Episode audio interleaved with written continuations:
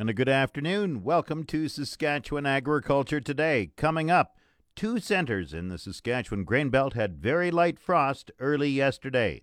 The official six twenty C K R M farm weather is brought to you by Raymore, Yorkton, and Watrous, New Holland, working hard to keep more jingle in your jeans. And brought to you by Shepherd Realty in Regina, specializing in farm and ranch real estate in Saskatchewan. Call Harry Shepherd at three five two, one eight six six. The six twenty C K R M farm weather forecast for today, sunny skies, wind southeast twenty becoming light this afternoon, the high twenty-seven today, the low six. Tomorrow, sunny, wind northwest twenty, the high twenty-three, the low six. Wednesday, sunny with a high twenty-five, the low nine. Thursday, increasing cloudiness, the high twenty-seven. Periods of evening rain Thursday, the low sixteen. Friday, partly cloudy, sixty percent chance of showers, the high twenty-four, the low twelve. Saturday, partly cloudy, thirty percent chance of showers, the high twenty-five, the low eleven. Sunday, partly cloudy, the high near twenty-three. Normal high is twenty-four, the normal low is nine. The sun rose at five fifty-two this morning. It sets at eight twelve tonight. And around the province, the hot spot is Valmarie in the southwest corner at twenty-eight. The cold spot up north Collins Bay at nine degrees. Estevan is twenty-four, Saskatoon seventeen, Swift Current twenty-four, Weyburn twenty-three, Yorkton is eighteen. In Regina with sunny skies, it's twenty-one, that's seventy Fahrenheit. Winds are from the east-southeast at fifteen. Humidity fifty-three percent, the barometer dropping one oh one point one. Sunny in Moose Jaw twenty-two, winds are from the southeast at seventeen. Once again, Regina sunny and twenty-one, that's seventy Fahrenheit. Back in a moment. Agri-News is brought to you by McDougal Auctioneers Ag Division. Forget the rest, sell with the best. Online at mcdougall auction dot com. And brought to you by Edge Microactive, the new weapon against weed resistance. Visit Gowan Canada dot com for more information. A cold, low-pressure northern air mass brought record low temperatures to several locations in Saskatchewan early Sunday and Monday. The weather office says Last Mountain Lake hit minus zero point six degrees early yesterday and one point three degrees today, setting new records. North Battleford also had half a degree of frost early yesterday, breaking the old record of plus one point seven degrees set in eighteen ninety-five. Regina had a new record yesterday of two degrees, breaking the old record of two point eight set in nineteen oh one. Saskatoon reached zero point seven degrees early yesterday, breaking the old record of two point two set in nineteen forty. This morning, the temperature dipped to one point seven at Watrous, two point four at Broadview, and three degrees in Elbow and Indian Head. Natalie Hazel at the weather office says the temperatures will gradually warm up later this week. We should see a recuperation of like back to seasonal by uh, later this week. Daytime temperatures are actually already going to be at normal or above normal starting today. Nighttime temperatures will only kind of get back to normal on Wednesday, but we're not expecting very, very cold for this time of year temperatures tonight or tomorrow morning, so it should be a little bit better. Provincial crops analyst Corey Jacobs says there may be some light frost damage to late maturing crops. He says it will take a few days to determine if there is any damage. There's definitely a possibility of damage. It's more getting out there and assessing it, give it giving it some time to, to see. It wasn't at least a hard frost where we're talking minus three or minus four. It also depends on how long the frost duration was, you know, whether it be an hour or two or, you know, a multiple hour frost event. Definitely need to be out and be aware of it, but really it's it's giving it a few days and assessing. If there is damage, I'm, I'm going to assume it wouldn't be too severe, but there's always exceptions when I when I say that, but definitely the possibility, I would say, for some lighter damage with the frost of minus, like you were saying, half a degree or, or minus one. It wasn't even quite minus one, minus zero point six in Last Mountain Lake, North Battleford, minus zero point five.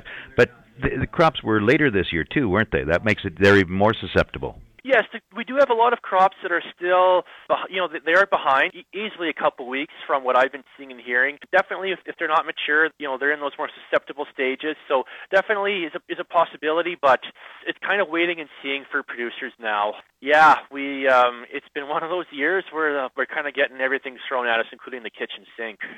But you're saying it's really too early to tell if there's any damage? Yeah, I mean, you know, if, if it, we need to give it a few days and see how the plants are recovering and how they're looking, if they're wilting or not, and just, you know, giving it some time and seeing. It's one of those things that it's a little bit of patience, but overall, I don't think it'll be too severe of damage, especially if it was localized frost events. Do you suggest farmers go out and have a look in those areas? Absolutely. You know, go out, look at different spots in your field. If you're not sure, there's agrologists out there as well. Take a take a walk, go do some scouting. Just l- look for frost damage. See if the plants are wilting, if they've if they're not, or if they are, and just you know see. It, it'll be pretty easy to tell if they've been quite stricken with frost.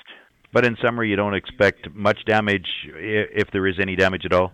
Yes, well, I mean, you know, usually a hard frost, you know, minus three or minus four for a longer period of time, that would cause the, the more crop damage. A lighter frost, not as much damage, especially if it was for only a few hours or, or you know, a longer duration of time. It just it causes less damage to the plants. Corey Jacob is the provincial crop specialist in Moose Jaw. This portion of Saskatchewan Agriculture Today is brought to you by Degelman Industries. Look to Degelman for the most reliable, dependable, engineered tough equipment on the market. And by Y A C Auctions, the first name you should think of in the auction business. Call seven eight two, five nine nine nine.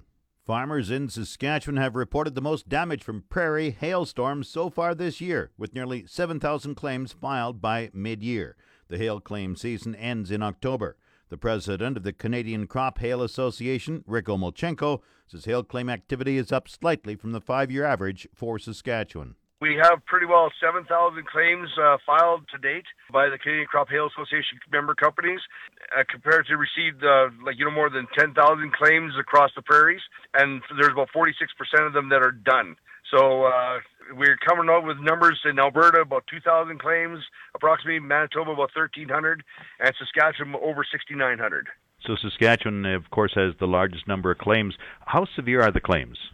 Right now, there's like there are some really, really severe areas. They're not law, like large areas.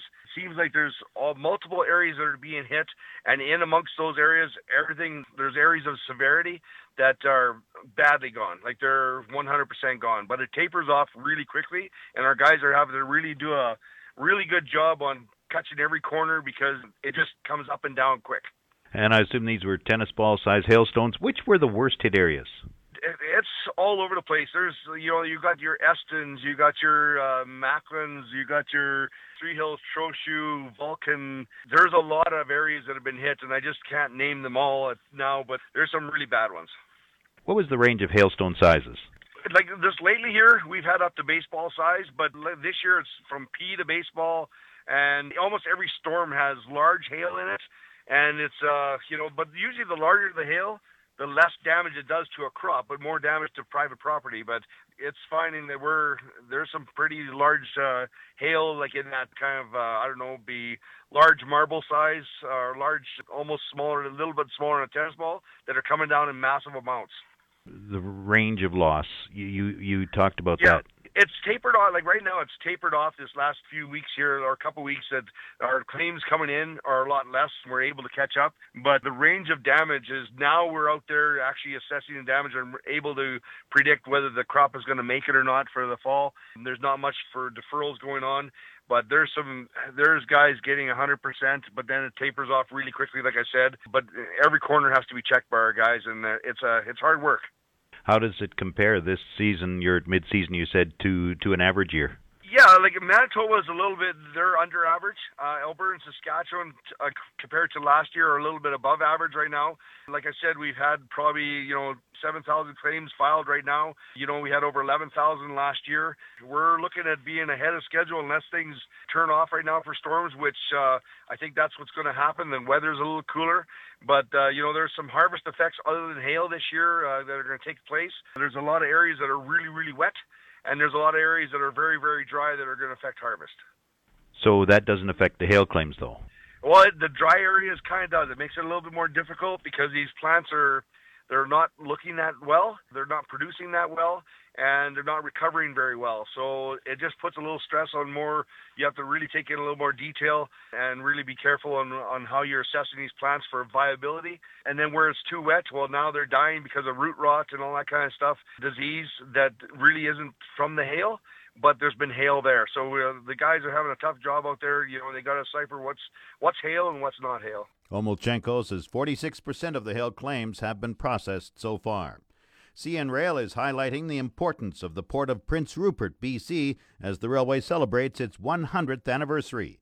The Director of Sales and Marketing at C N Rail, David Shydnowich, says Prince Rupert is one to one and a half days sailing closer to Asia than other West Coast ports, offering vessel freight rate savings to shippers. And it's also the first stop on the way down the West Coast of North America for this reason as well, which is an advantage when it comes to the intermodal business in particular. It's also the deepest water port along the West Coast, allowing it to handle some of the largest bulk and container vessels in the world. When it comes to grain handling assets at Prince Rupert, you have Prince Rupert Grain, which we'll cover in greater depth in a second, and Ray-Mont Logistics. Ray-Mont opened its grain transload facility back in the fall of two thousand seventeen and is capable of receiving unit trains of grain and stuffing into export containers. Shydnowich says Prince Rupert is an efficient grain export port. So Prince Rupert Grain Terminal was built back in the early nineteen eighties by six companies: United Grain Growers, Sask Wheat Pool, Alberta Wheat Pool, Manitoba Pool Elevators, Cargill, and Richardson. It was backed in large part financially by the Alberta government through loans and other guarantees. Today, it's owned by Viterra, Richardson, and Cargill.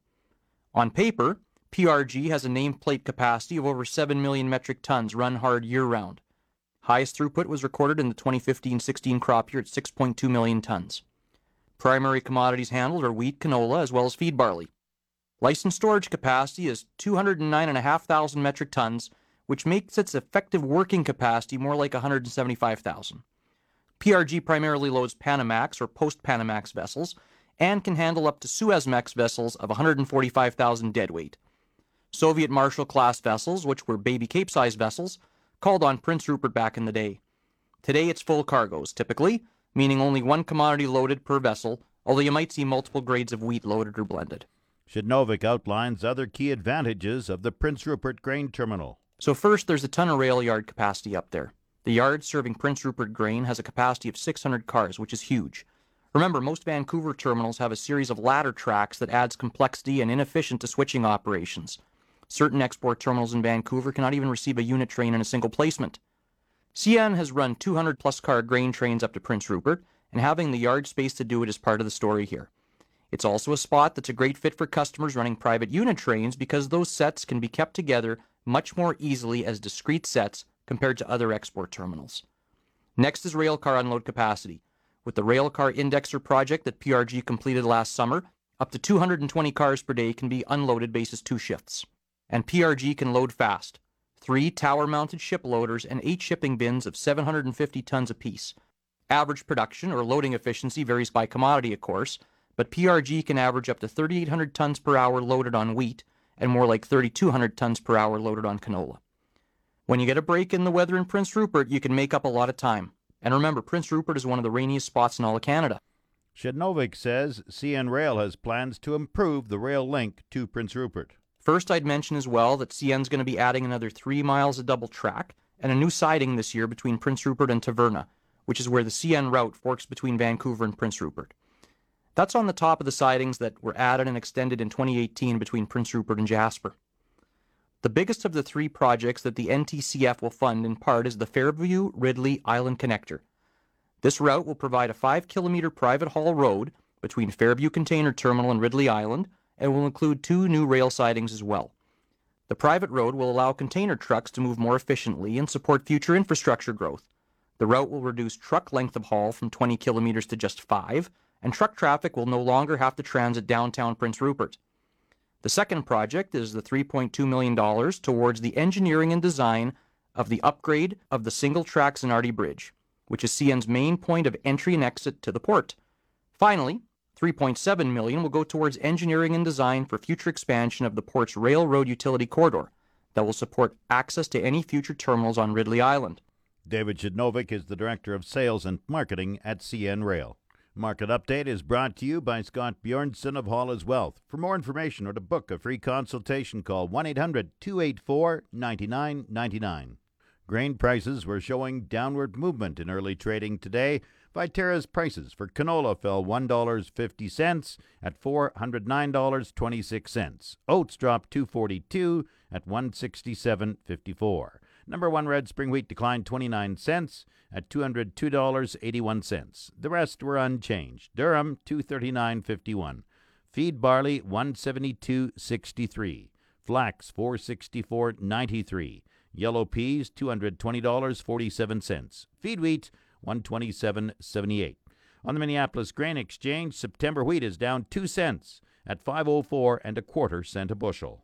The livestock quotes are brought to you by the Assiniboia and Weyburn Livestock Auctions. Call Assiniboia six four two, four one eight zero or Weyburn eight four two, four five seven four. Heartland Livestock Market Report. Tony Peacock reporting from the Swift Current Yards. Light run last week with the cow market losing some ground, although we did have a lot of Uh, wet cows, older cows, cull cows were thinner. Certainly that shows in the averages. But again, the very, very best cows this week bringing ninety-five instead of a dollar five. Straight through, we're averaging eighty-five, all the cows in the arena. Into the bull market. Bull market steady to maybe a little bit higher. They drop at one twenty-three. They average a buck eight on every bull that went through the sales ring. Uh, we were very short on feeder cattle through the week. In fact, the D L M S Thursday sale got put off to net next week.